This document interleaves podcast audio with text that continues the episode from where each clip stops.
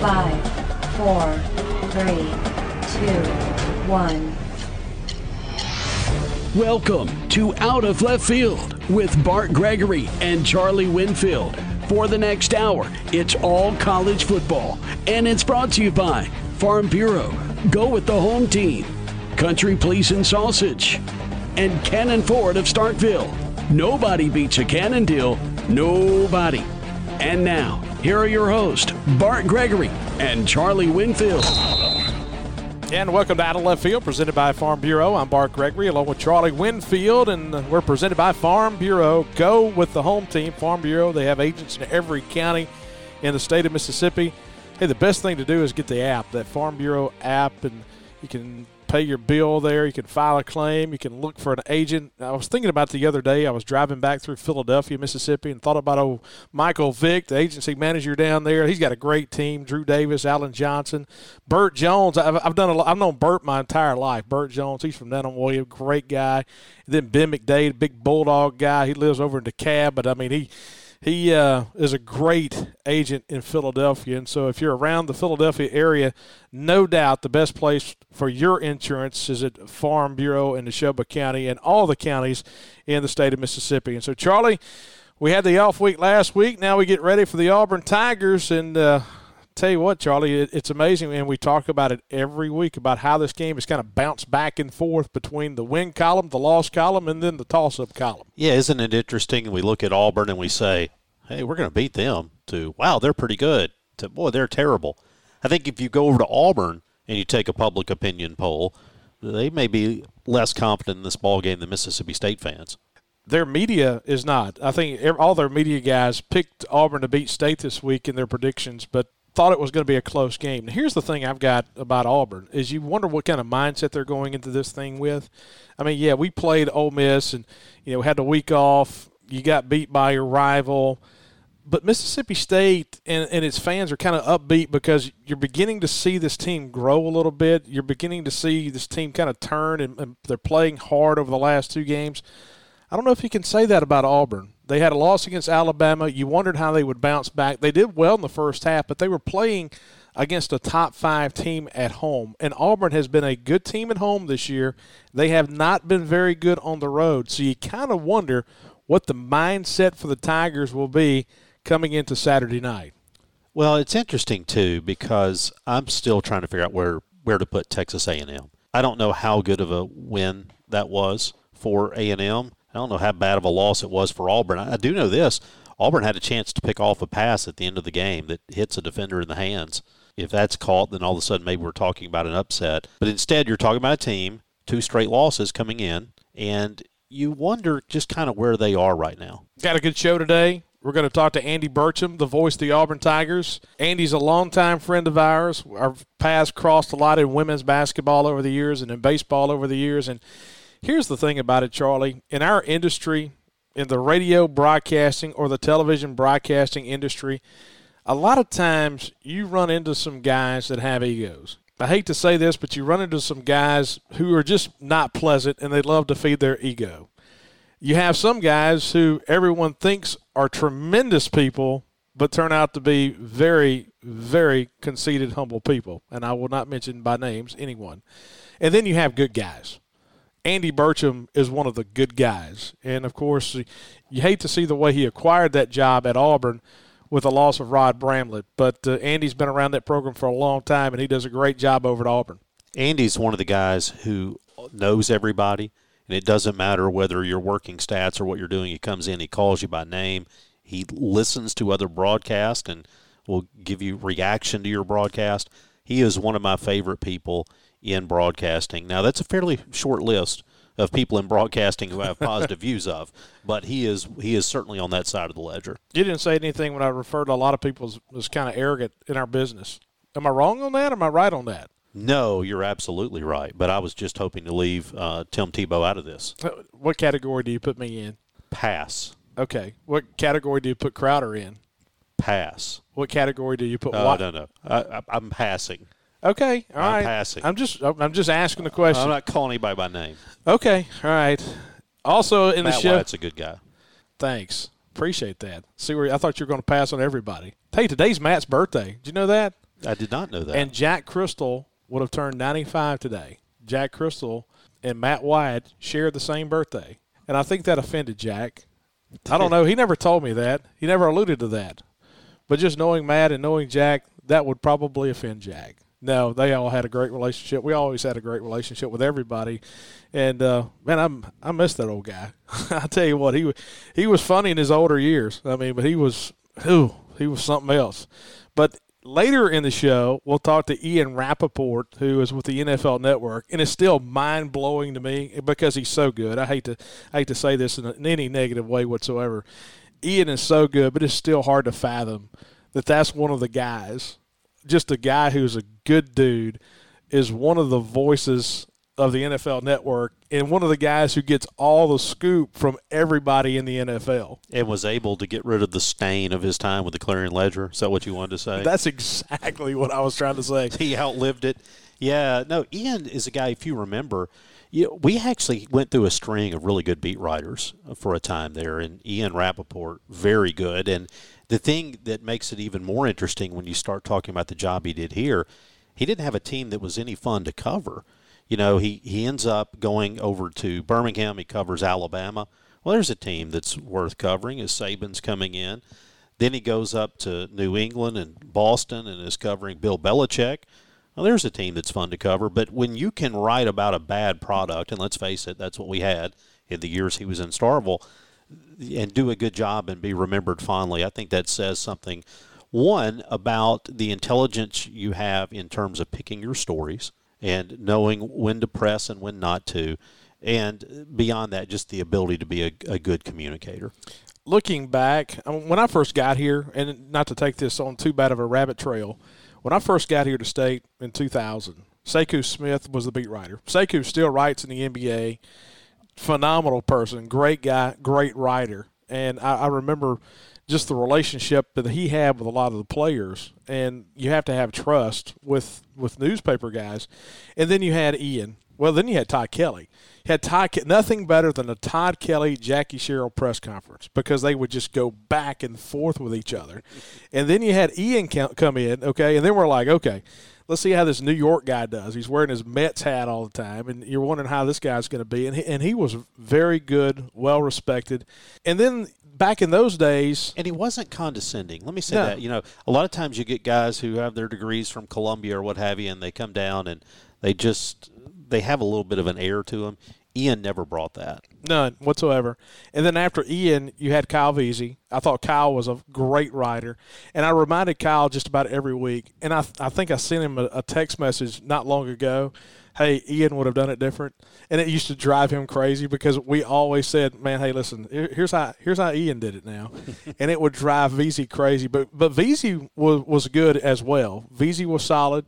Will Salmon was really good. Yes. Really good guy. Will Salmon was good. He's is he still with the Athletic? I think so. Okay, so I mean, you used to have some guys come through here with a Clarion Ledger that were really, really good, and so that was kind of back when print media was was relevant a little bit. Well, just think about how much our life has changed, right? You woke up on Sunday morning after a win, the first thing you want to do is run out and pick up the paper. And now it's you get your info from the internet and Twitter and things like that. It's the world's just changed. I shouldn't throw all print media in there because I still pick up the Winston County Journal. I'll still get get the Starkville Daily every now and then, the Neshoba Democrat, you know, the Madison County Journal. Sometimes you you know you get those small town papers that still talk about Aunt Bertha going to see you know cousin Christy. Looking back at those old articles, man, they were awesome to read. So that's what we've got on tap for the show today. We've got uh, Andy Burcham coming up next, then Ian Rapoport. We'll talk about the Mississippi State guys in the NFL. Charlie, we can run on a pretty good roster of guys we've got in the NFL right now. Yeah, all of a sudden you look out there and it's hard to think of a team that's had more success getting defensive linemen into the NFL and not only getting there but making a lot of money than Mississippi State has. And we somewhat think it's new, but it, look, this has been going for a while. Remember when Tommy Kelly got the biggest deal that a defensive tackle had ever got? I'm going to blow that guy up in a nice way to putting it. And so, you know, you don't Kyle know that Love story. Played a long time. It sounds like it's probably one for all fair. Yeah, it's all fair. I wasn't going to bite. Good. now you look around, you got Jeff Simmons and uh, Montez Sweat. You could just go on and on. Big time, big names. Chris Jones, Fletcher Cox. I mean, it's phenomenal. Can I ask him about Dak's contract? I think you have to. Okay, I may let you do it since you're the Cowboys fan. There's a lot of Cowboys fans around the state of Mississippi right now, but and I'm one of those guys who kind of grew into the Cowboys with Dak. But anyway, we'll talk to uh, Andy Burcham and Ian Rapoport in the show. Good show for you. And then later in the show, we'll break down Mississippi State's matchup with the Auburn Tigers. Once again, our show brought to you by our friends at Farm Bureau. Go with a home team. Check them out at favorites.com. And so you're listening to Out of Left Field, presented by Farm Bureau.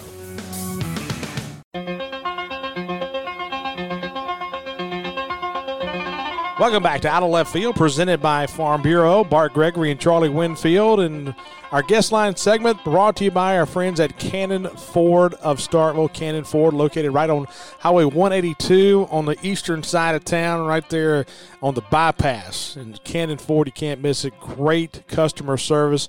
If you're in the market for a new or used car, check them out. Call Chris Keene and the gang. You know, it's crazy. Charlie, I've had four people in the last two days say, hey, I need Chris's number. I'm in the market for a new car. I've had three in the market for a new car. One says, hey, I've had my car at a body shop and I want to take it over there and I want to get a second opinion. And actually, I had somebody that, that had a battery die the other day. I will not reveal his name, Stephen Fosh's battery died the other day at lunch. And we took him out, got a new battery. They had him in and out in no time great customer service, the service department.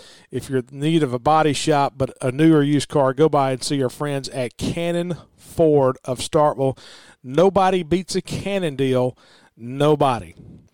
And let's go to the phones where the voice of the Auburn Tigers joins us, Andy Burcham. Andy, man, it's always great to talk with you.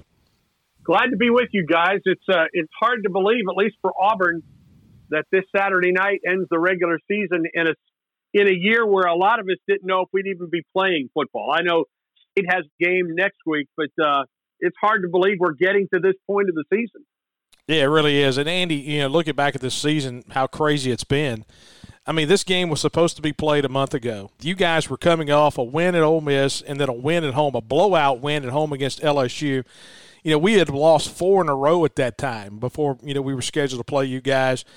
And now all of a sudden, you know, Auburn's kind of limping in. State's playing kind of its best football of the season right now.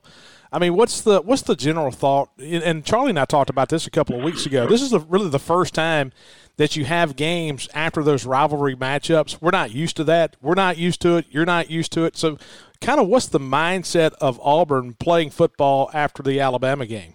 Well, it was odd last week to be sure, and that's Auburn's second ever home game in the month of December. The only other time was the very first Iron Bowl at Auburn back in 1989. So it was odd just to be playing a home game. And, and Auburn's looking to turn things around. Uh, listen, it got beat by a really, really good Alabama team. You guys know how good that Alabama team is. And then Auburn lost a game last week that it feels it should have won. Had the lead going to the fourth quarter, and then Auburn had two straight three and outs after Texas A&M retook the lead and the Tigers never rebounded after that. So Auburn looks to get some momentum going into the bowl season, and now it plays Mississippi State, which is playing its best football of the season coming in. So I think it's going to be fascinating to see how this transpires on Saturday night. Andy, I'm still one of these guys who is kind of married to the version of football that involved handing it to Bo Jackson or Herschel Walker, seeing guys run the ball. You guys have a running back that's looked awfully impressive as a young guy, Tank Bigsby what do you see out of him, and kind of where do you put him in terms of comparing him to other players you've seen this year? Well, let me put this in perspective. You just mentioned Bo. Bo turned 58 last week. Oh my! I feel old yeah, now. How about that? that just isn't right. how about that? That's not right. Tank Bigsby is a guy that most compare to his position coach, Carnell Williams.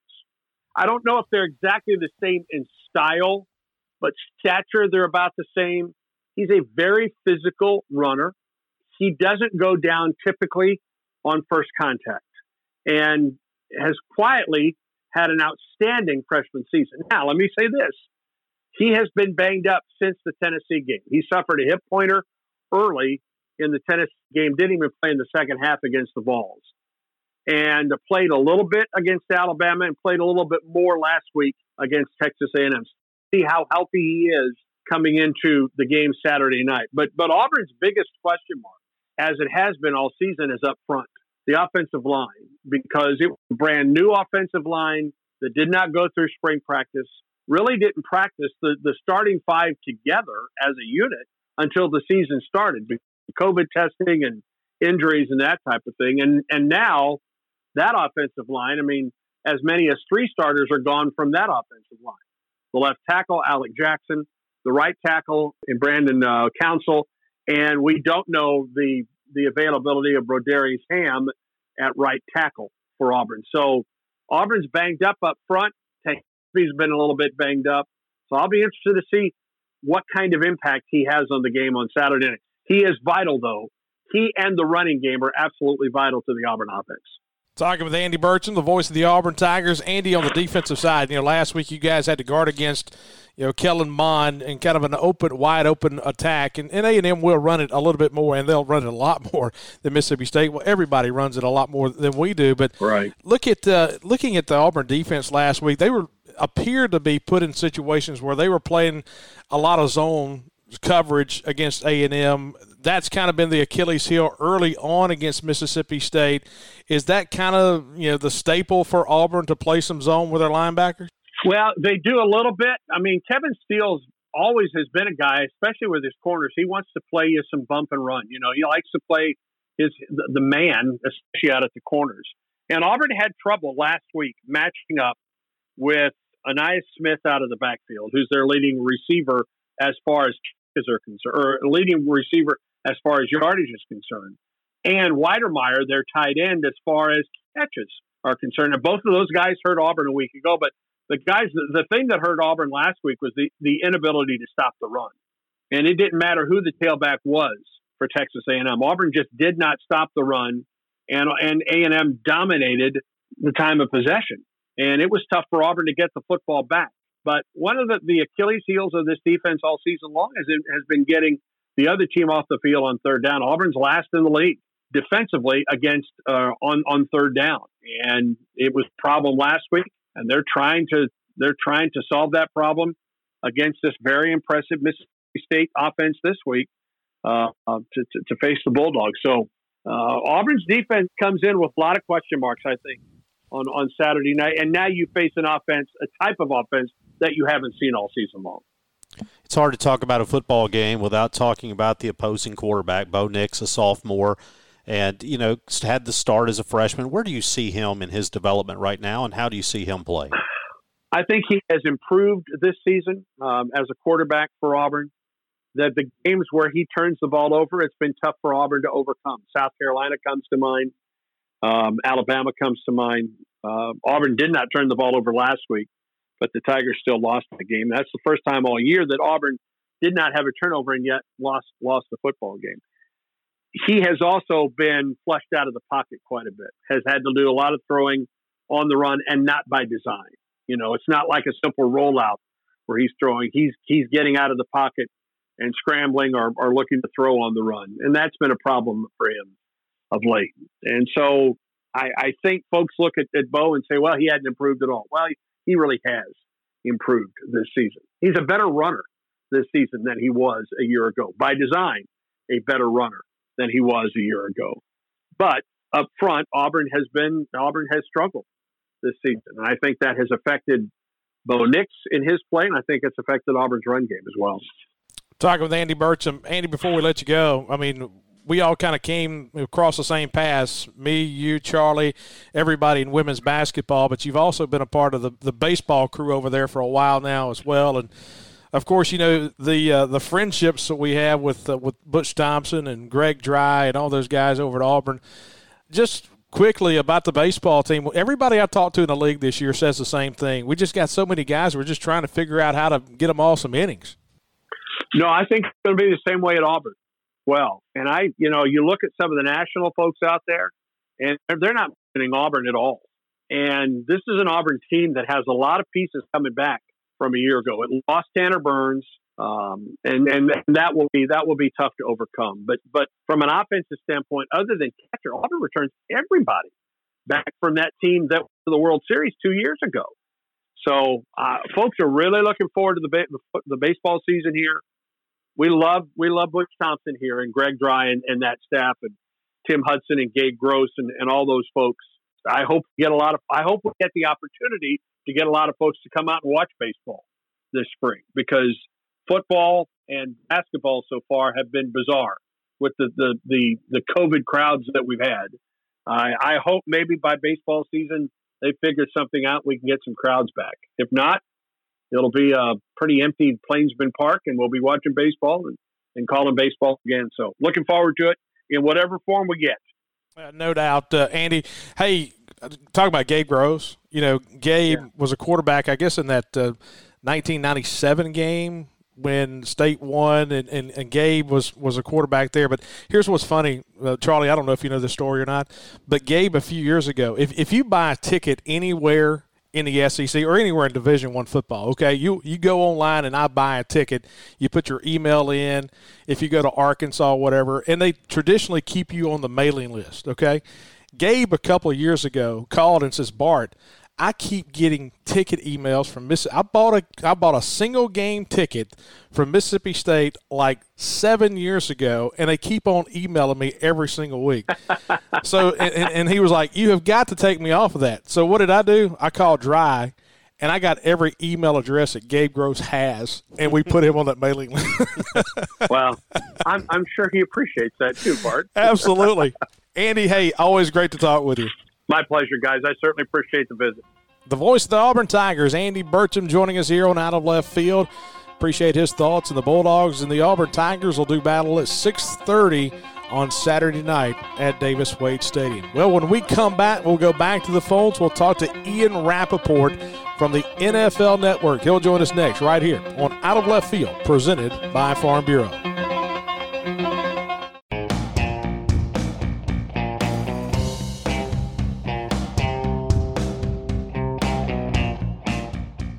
And welcome back to Out of Left Field, presented by Farm Bureau. Time now for our guest line segment, brought to you each week by our friends at Country Pleasing Sausage. Country Pleasing, made on Highway 49 in Florence, Mississippi, at uh, Cooper's Country Meat Packers.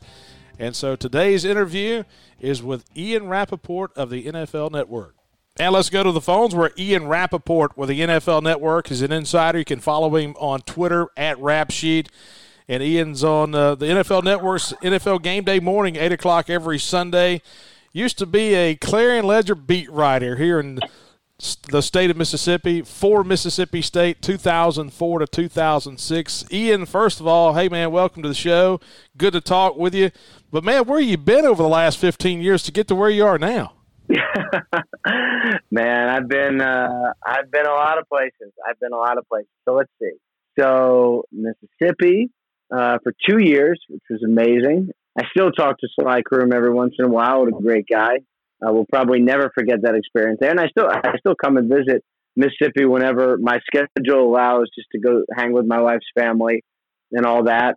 Three years in Alabama, covering University of Alabama for the Birmingham News. Three years in Boston to cover the Patriots, and then NFL Network called out of the blue uh, and wanted to hire me and move me to Dallas and that was and that was basically it. So three years in Dallas and then moved to New York. It has been an unbelievably wild, you know, 15 years or so. One that I can honestly say I never expected, but it has been a lot of fun. Well, you bring up Dallas, and that's a good place to start when it comes to Mississippi State players in the NFL. Obviously, we've converted a lot of Saints fans over here to Cowboys fans I, over the past I noticed years. that it, that has been an absolutely stunning development. How many Cowboys fans are in Mississippi? I I cannot say that I saw that coming, but starting quarterback, especially a guy like Dak, will do that for you. Yeah, it kind of helps. I'm curious, obviously, when Dak went down with the injury, a lot of people said, boy, that's going to hurt him with his contract. I think many would argue now that with the play of the Dallas Cowboys since Dak left, his stock has only gone up. Where do you see Dak in terms of contract talks with the Cowboys and the outlook of him in Dallas? Well, first of all, you're right about that. I mean, it is every time the Cowboys go out there and are terrible, it raises Dak's stock. Now, I mean, his stock was high anyway. I mean, I think he's gonna he's gonna be very rich, and you know, I I, I don't I think he's gonna be fine. But to see the team literally collapse without him out there has been really incredible to watch. Um, you know, it's interesting because when when the injury first happened, the immediate reaction was like, "Oh man, he's not going to get paid." But I don't think that's the case. I mean, to me, it probably just means he's not going to get paid until maybe July, which is all right because you know that was kind of the way it's going to work anyway, right? I mean, he'll probably get tagged the second time. I imagine that'll be the case and then they'll wait until they have like real good answers on his rehab. He should make a full recovery on his ankle. It was a bad injury, but it wasn't one that's going to limit him at all going forward. So my guess is they end up doing a deal right around July during the franchise tag time, and that'll be it. If he does a deal at all. Now, if he doesn't do a deal, then he heads into free agency, and then he'll really get paid. So either way, I think Dak is going to be fine talking with Ian uh, Rapoport of the NFL Network. Ian, staying with Mississippi State players, and just off the top of my head right here, and I'm probably going to miss somebody. You've got a Fletcher Cox, you've got Chris mm-hmm. Jones, you've got Jeffrey Simmons, you've got Preston Smith, you've got who am I missing, Charlie? Montez Sweat. I mean, you start oh, talking yeah. about defensive line guys, and not to put you on the spot, but but I can't think of anybody else in the country that could boast that style of player, front line type defensive line players other than Mississippi State. Am I wrong on that? Yeah, I mean, I don't know about it compared to other schools because I might be a little biased because I tend to pay more attention to the state guys probably than a lot of people. But I mean, that is, you know, in the NFL, it almost feels like everything is about money, right? So put those contracts together and what would you come up with? I mean, Chris Jones, just a massive contract. Fletcher Cox, almost a hundred million.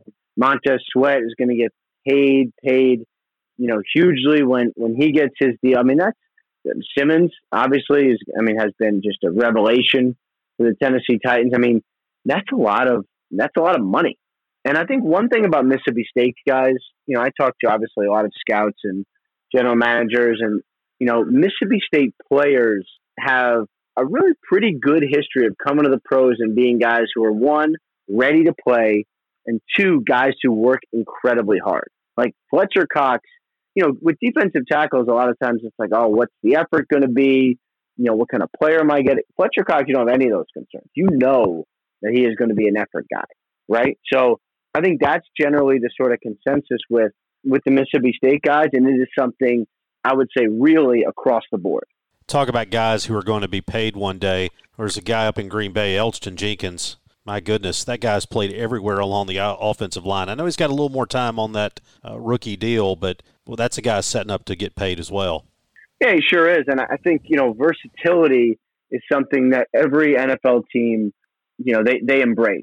And Jenkins, I think, has played every position, and that's what's so interesting. I mean, and it's not like you know you can throw a guy in there and have him stand at left tackle. I mean, that's not that exciting.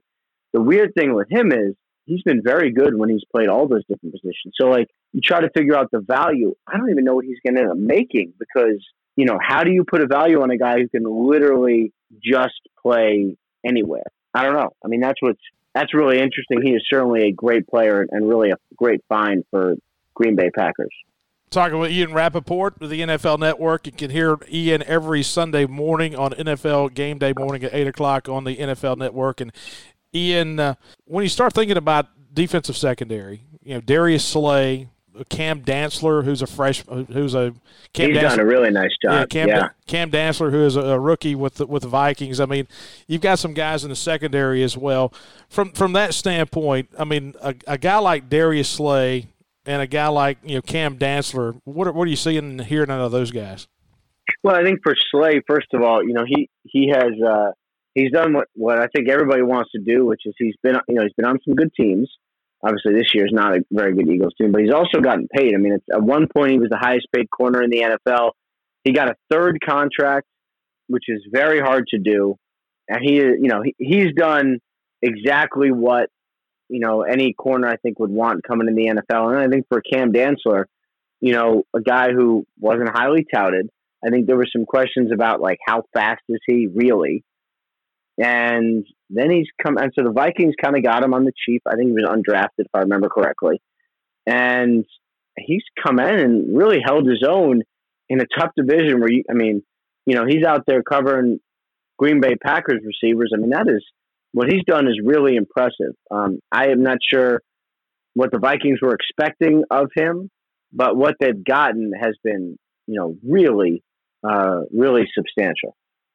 And the guy I forgot about was Jonathan Abram. I mean, you know, the, the Raiders have to be excited about what they see out of him. Yeah, and I think with Abram, you know, you get a, you get a good football player. He's tough and physical. He's all over the place, and I think you know he's so exciting and excitable. I think the main thing for him is just kind of keeping keeping his head on straight and keeping uh, not in a bad way, but just he gets so excited and he likes it so much. You know, I think that's one thing that kind of keep that would sort of keep him motivated there. The other thing is he is a really good leader. So like he is a guy who, you know, it's nice that he plays well himself, but he's also a kind of guy who can help his teammates play well. Um, just a really good tone setter for that Raiders defense. Another guy who, you know, was drafted very highly and has been exactly what they thought. Hey, Abrams stopped a spring game down here one time. A little pass outside, he he popped a guy, and they, and and Dan Mullen was like, "All right, we're done. We're done here. We're we're, we're that's it. Really? We, I've we, not heard that. Okay, that's a good story for off the air. yeah, I've never it. seen a. He didn't just uh, eject a player for targeting. He threw the whole team back to the locker room, called it a day. Um, That's pretty great. So I'm interested. The draft experience this year was unique, at least in its format. And now we come into this year where players have extra years of eligibility, where players have the ability to opt out. I'm curious, as you look forward to the draft for next year, we've seen these guys, some opted out at the beginning of the year, some have kind of opted out in the middle of the year, and even mm-hmm. now late in the season, you're seeing guys say, I've had enough. What are you hearing from NFL teams about how that will be evaluated when they consider players and their future in the NFL? Well, it's going to be one of the you know most wild cards of a draft situation that you, you could imagine because you have you know, usually the draft is not easy. It's always hard, but it's at least a level playing field. You say, I could compare apples to apples. These guys all played these same teams. Here's what I'm looking at on a tape. You know, here's kind of what you get. It's not like that this year. You have guys who opted out midway through the year. You have guys who opted out beforehand. You have guys who played all the way through. You have some guys who, you have, you know, a quarterback in Trey Lance who played one game. Guys are going to have to evaluate one game. That's it. You know, so it is it's just it, it really tests you as a scout to see like what do you actually know and how much can you prove about how good some of these guys are and you know i think the playing in a pandemic is something that challenges everyone really doing anything in a pandemic challenges all of us but i think it's challenging for scouts too it can really set them apart because how to figure out who the good players are in you know in this situation is man it is difficult no doubt about it Ian, you bring up something interesting talking about scouts.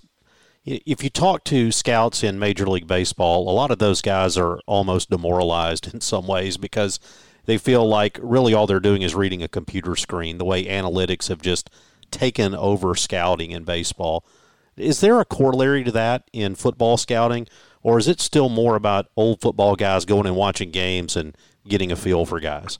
Yeah, I think in football it's more more tape. I mean, you can have, you know, teams to look for certain measurables. Like, all right, if I'm gonna, you know, if I'm gonna sign an outside linebacker, I'm gonna draft an outside linebacker. It has to be six three, cannot be six one, whatever it is, you know. But um, and I, I do think you get situations where guys are almost scouted or put on somewhat of a level playing field by their numbers, but it's not like baseball because there's so much. I mean, you can get so much off the tape off body type and what a guy looks like and leadership and how he reacts. And I mean, it's just, you know, analytics are important, I think, when it comes to in game decisions, but I don't get the sense taking over scouting like it has in baseball.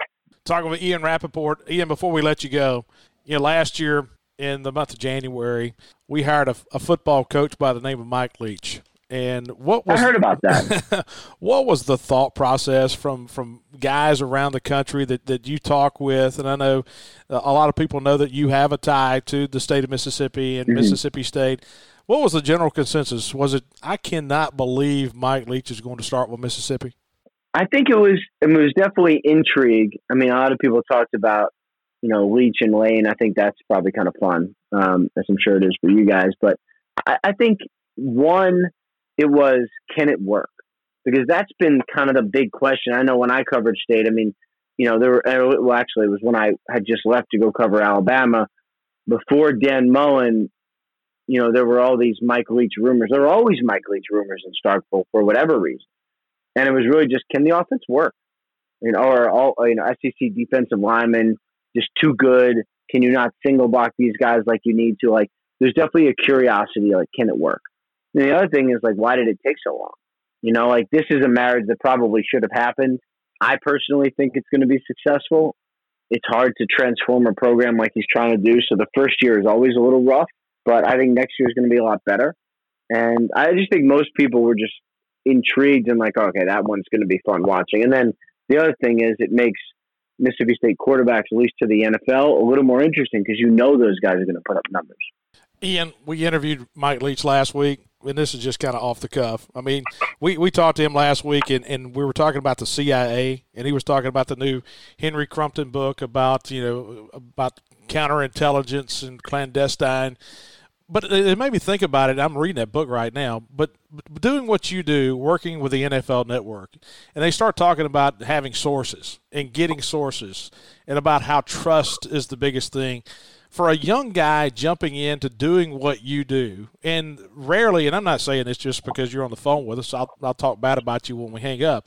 But no, the, of course. The thing, the thing that always strikes me about about you is is you have good sources, and you're very rarely wrong. How tough was it as a young guy coming in to getting that trust to get all the sources that you have? It was something that consumed every second of my day for my entire life. I mean, just it was all consuming. It took several years. I would say two years to probably meet the people I needed to meet. Probably three more years, two or three more years to get on a level playing field where I could break news on a national level. And then, you know, the rest of the time to just kind of do what I do. But it, it takes a long time. And I think the main thing is you got to get people to trust you. You have to care about what you do, and you can't be dying to report everything. And I think that's one thing that changed a lot was at the beginning, you want to report every scoop you have, but that's not always best long term. And I think if you're trying to gain trust in sources, that's not always something that helps. You know, holding back the little things sometimes ends up getting you the bigger things. And then the other thing is, you know, the people who are your sources, you have to sort of give something to them too. You have to be a value to them. There has to be a reason they will give it to you over someone else. So all these things kind of kind of come into it. But man, it, it was certainly a very long process to get to this point. Ian, good stuff as always, man. Great to talk with you. Absolutely, man. Thanks for having me. Talk soon. Yes, sir. And that's Ian Rapoport with the NFL Network. Boy, good stuff from Ian talking about Mississippi State guys, talking about getting that scoop. I tell you what, when you start talking about people in the NFL – Mississippi State really can't take a back seat to anybody, Charlie. When you start looking at the guys that play on Sunday, there's some big timers out there. Yeah, there's some who are still going to get paid a lot of money. We've seen guys set some record setting deals. Well, there's still some records to come. I can't wait to see what Jeff Simmons is going to get paid. No doubt. In that interview brought to you by our friends at Country Pleasing Sausage. Country Pleasing built uh, built for excellence. You talk about all these Mississippi State players built for excellence. Country Pleasing built for excellence as well. It's building me for excellence as well, Charlie, because because I eat it just about every morning for breakfast. So does Matt Wyatt, and it's produced at Country Meat Packers on Highway 49 in Florence, and Country Pleasing Sausage. I get a text almost daily from listeners and people saying, "Hey, I'm trying it. What do you suggest?" Hey, I'm, I'm grilling out this weekend. What would you do here? It's amazing how that the this is really kind of the the thing to eat as far as sausage. I mean, you look around the country, and it's almost like people have points of pride on things that they put on the grill, and it's becoming a point of pride for Mississippi State people and the people of the state of Mississippi to put country pleasing on the grill whenever they put a steak on the grill or every time they do something outside. Yeah, it's interesting. It's a staple at my house. My mother, by the way, is known for making very good red beans and rice, and she called me excited the other day because instead of her usual sausage, she had used the jalapeno and cheddar oh, wow. country pleasing, and uh, she's uh, she's already claiming trophies in red beans and rice. Yeah, she's she's already calling her shots now. She's saying she's she's going to the top now that she's got the jalapeno and cheddar. That's what I'm talking about. And uh, Ian was great as well. Ian Rapoport. And that interview, once again, brought to you by our friends at Country Pleasing Sausage. Charlie and I will come right back. You're listening to Out of Left Field, presented by Farm Bureau.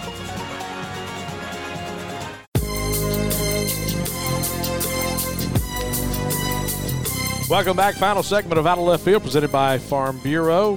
Farm Bureau, go with the home team. Check them out at favorites.com. Boy, good conversation right there with Ian Rapoport. Boy, Ian, got to get those sources. He's done a great job. I'm proud of Ian. I mean, he is a good voice and, and a guy that cares about Mississippi State. I showed him the baseball stadium a couple of years ago when he came back down, and it was good to see he and his family. And so, big weekend this weekend, Charlie. State got two games left, both at home. Need to win one. Auburn Tigers on Saturday night. Yeah, Andy provided some uh, some thoughts about Auburn. You know, Bo Nix has run it a little bit better this year, but but Charlie, here's the thing. When I think of Bo Nix this year, I mean, he has really struggled at throwing the ball down the field. He's going to be completely different style than what we saw against Ole Miss a couple of weeks ago. Yeah, a lot of the criticism of Nix is that he throws too many passes behind the line of scrimmage and within 10 yards. And I think you sent me a message during their game against Texas A&M. What was it like 36 passes all year? Well, 30 no, he was completing 36% on balls thrown over 10 yards. And he, and then you you can see the effects of that because you go back last week, he only completed two beyond uh, 10 yards down the field and most of those throws were behind the line of scrimmage. And so not a dynamic downfield passing offense in Auburn. And then Andy kind of pointed it out too. Look, part of throwing it down the field is having time to throw it down the field, and he just hasn't had that. Their offensive line play has just not been very good. Okay, two things you do there. One is, you know, Zach Arnett did a great job against Matt Corral, kind of made him uncomfortable, brought the house a couple of times, got burned a couple of times deep. But this is going to be a different style. If if Auburn is more you know comfortable throwing those underneath routes, so far this year, here, here's one thing you have to say about a Sean Preston, about an Emmanuel Forbes or Martin Emerson and the guys on the outside and even in the inside. We have not really given up many slip screens or short passes that have gone deep this year. Our, our big plays that we've given up have been deep through the air. Catching and running, our guys have been pretty good at tackling. Well, and they're going to have to be this weekend if we're going to beat Auburn because you go look at the pass selection. That's where they're throwing the football. A lot of those slip screens, a lot of quick outs, a lot of passes outside the hashes and within that behind the line of scrimmage to 10 yards down the field range.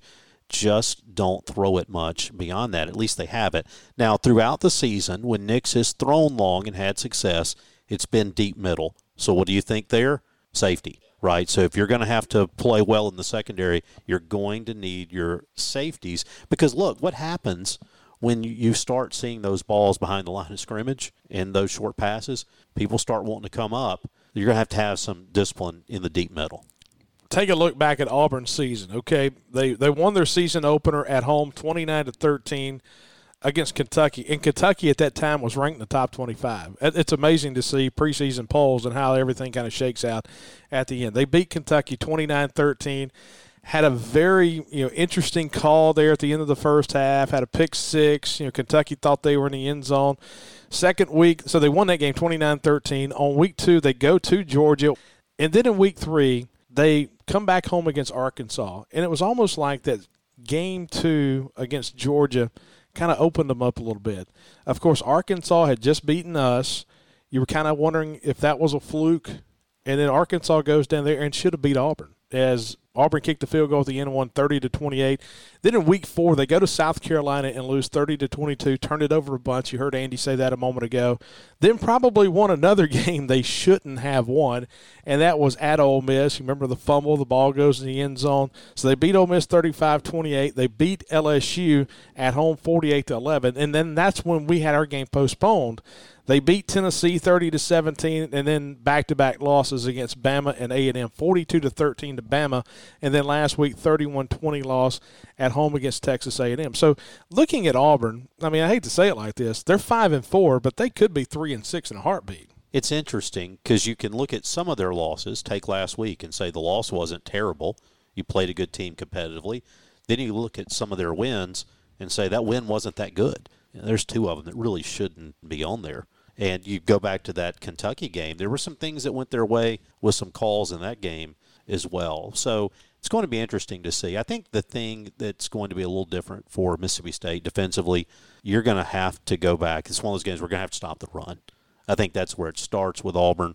And if you can control the line of scrimmage, think back to kind of like Georgia. Yeah. You know, we took away the run against Georgia and forced them to throw it. I think that's where we want to be in this ball game. Will Rogers has gotten a lot better. It oh seem- yeah, and, and just I'm, and I know nothing. Okay, I know nothing, but just kind of on the outside looking in, it seems as if the locker room is better. It seems as if the vibe around the team is better. I I don't know what you attribute that to. I don't know. Maybe it's because you're playing better against Georgia, playing better against Ole Miss, but you just kind of get the vibe. can I say it? Addition by subtraction.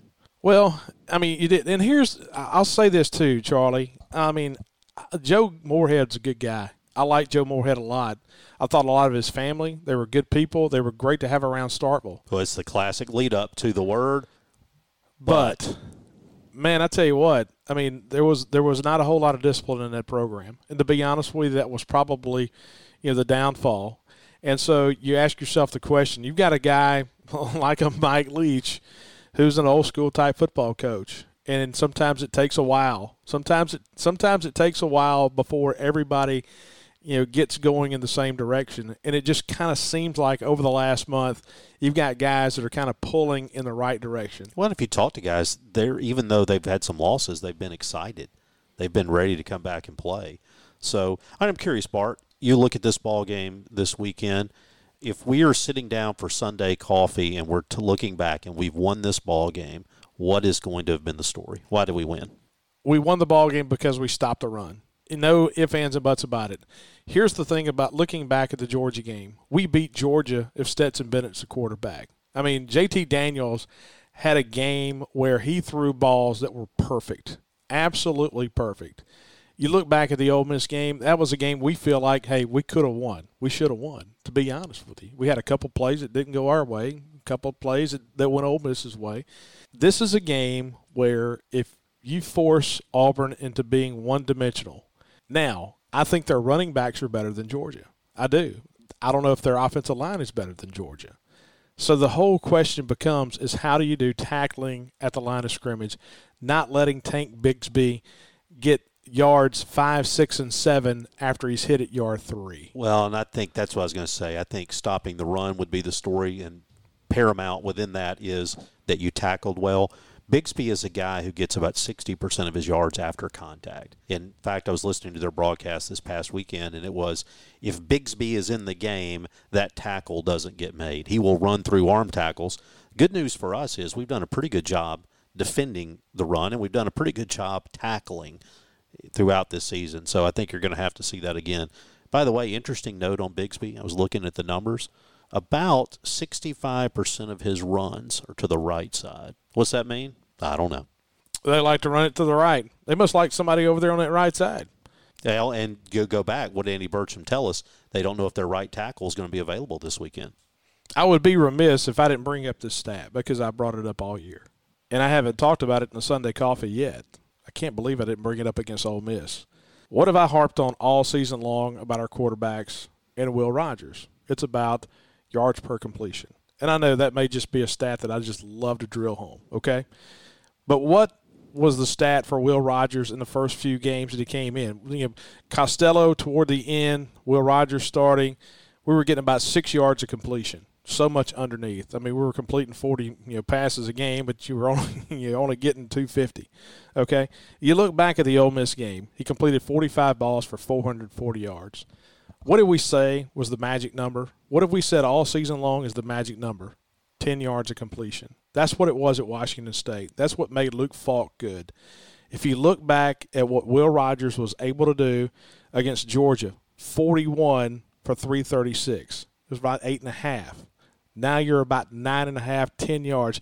You're finally beginning to see that yards per completion bump up to about 10. If, if you can hover at about you know nine and a half to 11 and a half in this style of offense, in yards per completion, you're going to be good. And I think that's one of the things we're seeing. We're taking the deep ball a little bit more. We're going to that extra level and not just settling for things underneath. Well, and you go back to look at that kind of what I'll call the intermediate range, that 11 to 20. You go back to that ball game, he was 8 of 13. Yeah. I can live with that. Yes, sir. I can live with that. When you're throwing the ball, that's a target that many yards downfield. So that's not many yards per completion. That's balls traveling in the air, 11 to 20 yards downfield, 8 to 13. Sign me up. So Mississippi State and Auburn, 6:30 start Saturday night at Davis Wade Stadium. Last two games of the year, uh, both of those games at home. Missouri game time has been set. They'll play at 2:30 against Missouri next Saturday on the 19th. Good show today, Charlie. Enjoyed it. Andy Burcham, and then you had Ian Rapoport. Great guys in the industry, and uh, a lot of things learned from those guys. And so, look forward to hearing from you guys on Sunday. We'll talk about the Mississippi State and Auburn on our Sunday coffee. Hey, before we go, our group put together another show, and it's state style presented by Bank First. Hey, I'm looking forward to hearing Brock Turnipseed and Robbie Falk. Both of those guys really know the industry, they know sports, and so I'm looking forward to hearing those guys. Yeah, it's going to be good to have some guys who have been around basketball. Brock Turnipseed, uh, look, he was the media relations director for women's basketball throughout the entire Vic Schaefer run, right up to the end he's got a lot of perspective on that program. It'll be interesting to hear from them. And Robbie is getting some inroads in the sports media world as well and does a great job beginning to do some broadcasts. Did a lot of Starkville High School football toward the end of the year. So anyway, Brock and Robbie on State Style. Make sure you go over to iTunes and subscribe to their show. It will be outstanding. So for Charlie Winfield, I'm Bart Gregory. Appreciate our sponsors, Farm Bureau. Go with the home team, Country Pleasing Sausage, and Cannon Ford of Starkville. You've been listening to Out of Left Field, presented by Farm Bureau.